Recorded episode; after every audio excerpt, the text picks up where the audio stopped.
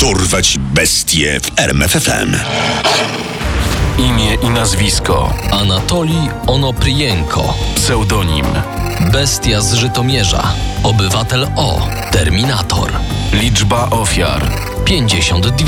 Skazany na Karę śmierci zmniejszoną do dożywocia. status. Martwy. Jest marzec 1999 roku.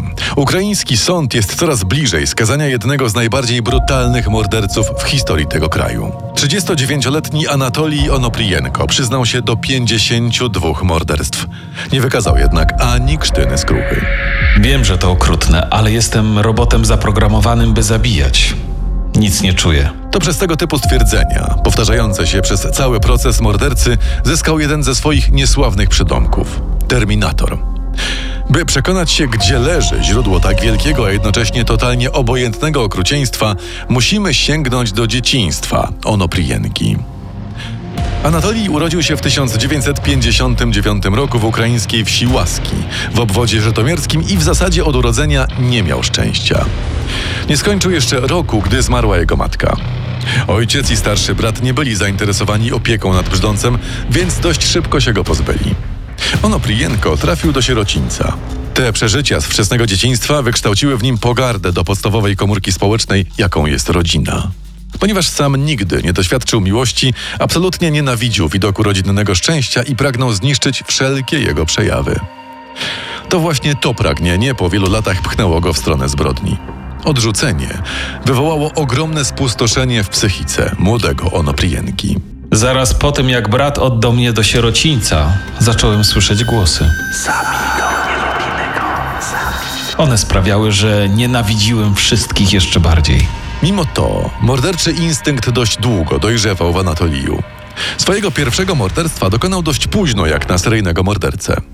W 1989 roku, w wieku 30 lat, po wieloletniej walce z problemami psychicznymi, po serii niepowodzeń w prostych, niewymagających kwalifikacji pracach, zabił po raz pierwszy.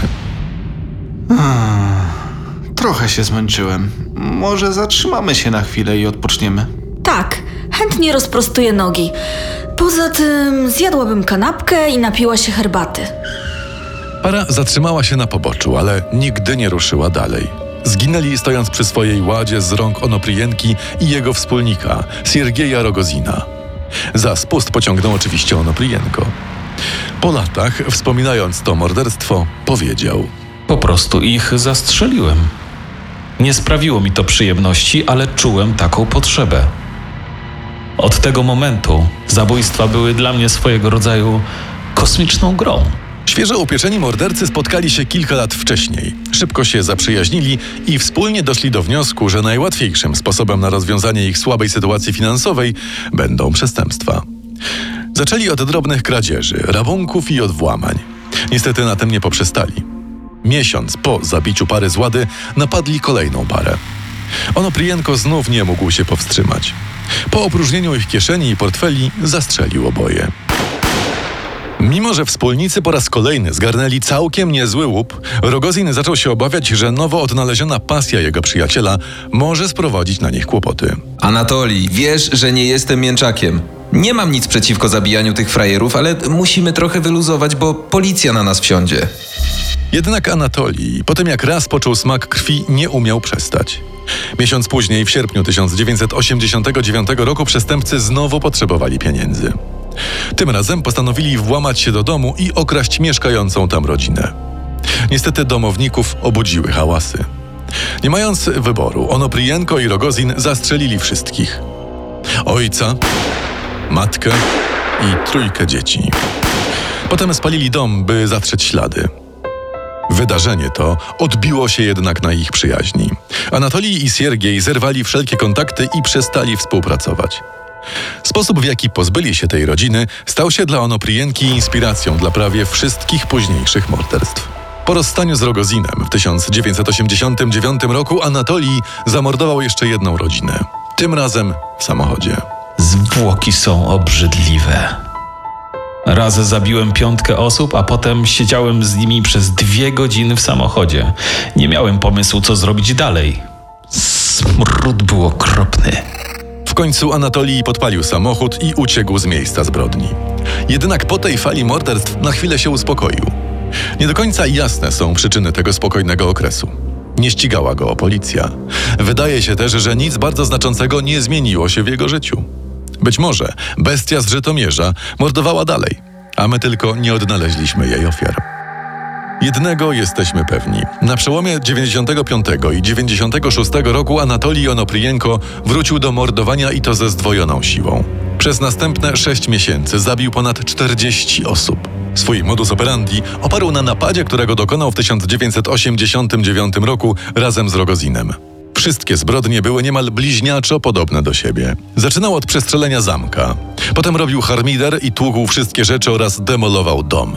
Gdy rodzina budziła się, pierwszy strzał był zarezerwowany zawsze dla mężczyzny, Kto tam jest?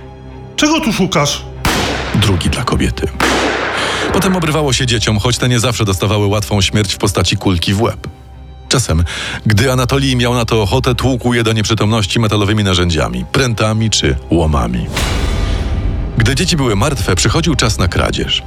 Ono Prijenko wynosił z domu wszystko, co choć trochę było cenne. Pieniądze, biżuterię, sprzęt RTV. Mężczyzna nie był usatysfakcjonowany, dopóki dom nie został ogołocony. Wtedy przychodził czas na wielki finał, podpalenie i ucieczkę. Czasem zdarzali się też przypadkowi świadkowie. Terminator nie mógł sobie na nich pozwolić. Ktokolwiek stanął mu na drodze, ginął na miejscu. Ze względu na wielką brutalność i wysoką częstotliwość przestępstw, w przeciwieństwie do wydarzeń z 1989 roku, tym razem szybko zwrócił uwagę policji. Co tym razem? Komendancie, to znowu on. Znowu wszyscy martwi, znowu spalony dom. Jadę. W marcu 96 roku policjanci niemal panikowali. Nie mieli żadnych tropów, a liczba ofiar rosła niemal z dnia na dzień. Zdesperowani prosili o pomoc armię, a nawet służbę bezpieczeństwa Ukrainy. Niedługo potem aresztowano podejrzanego. Był nim 26-letni Juri Mozola.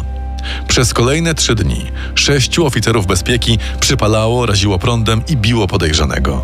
Wszystko pod nadzorem prokuratora. To nie Po trzech dniach Mozola zmarł w wyniku tortur, a Onoprijenko mordował w najlepsze. Polowało na niego ponad 2000 policjantów i 3000 żołnierzy.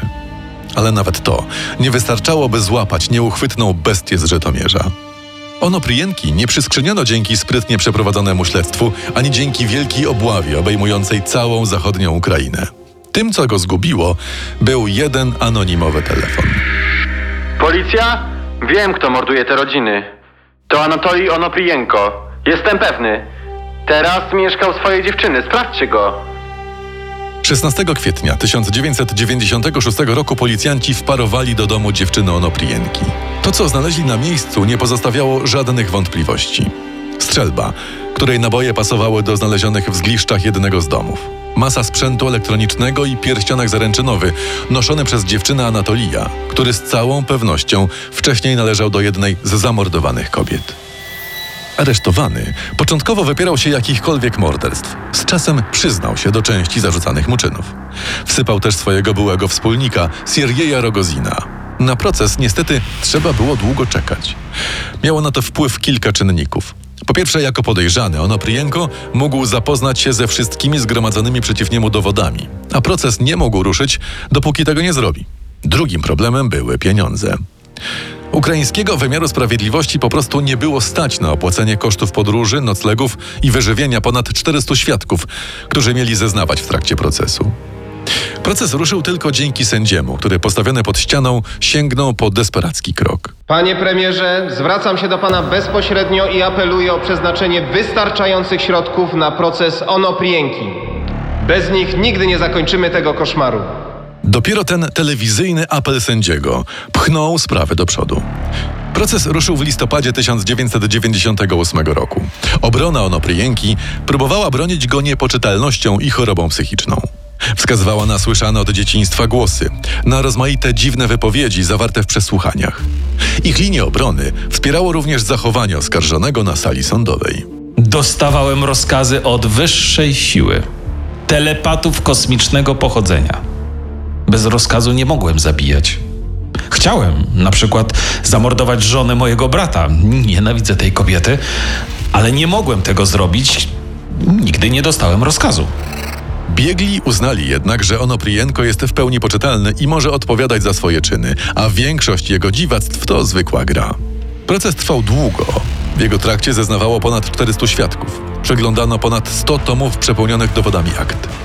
W końcu kwietnia 1999 roku sędzia ogłosił wyrok. Anatolij Onoprienko, obywatel O, bestia z Żytomierza, terminator, został skazany na karę śmierci. Jego dawny wspólnik został potraktowany nieco łagodniej. Miał spędzić w więzieniu 13 lat. W odpowiedzi na wyrok Onoprienko miał powiedzieć: Wykorzystajcie tę okazję, bo jestem przygotowany do służby samemu szatanowi. Jeżeli mnie nie zabijecie, ucieknę. I pierwsze co zrobię, to znajdę premiera Leonida Kuczmę i powieszę go na drzewie za jądra. Mimo tych gruźb, wyrok nie mógł zostać wykonany. Ukraina, chcąc dołączyć do Rady Europy, musiała zawiesić wykonywanie kary śmierci. Dlatego Anatolij Onoprienko resztę swojego życia spędził w więzieniu. W 2013 roku, w wieku 54 lat, zmarł na zawał serca w więzieniu w Żytomierzu. Poznaj sekrety największych zbrodniarzy świata. Dorwać bestie w RMFFM. Zaraz po tym, jak brat oddał mnie do sierocińca, zacząłem słyszeć głosy. Sami go nie go. One sprawiały, że nienawidziłem wszystkich jeszcze bardziej.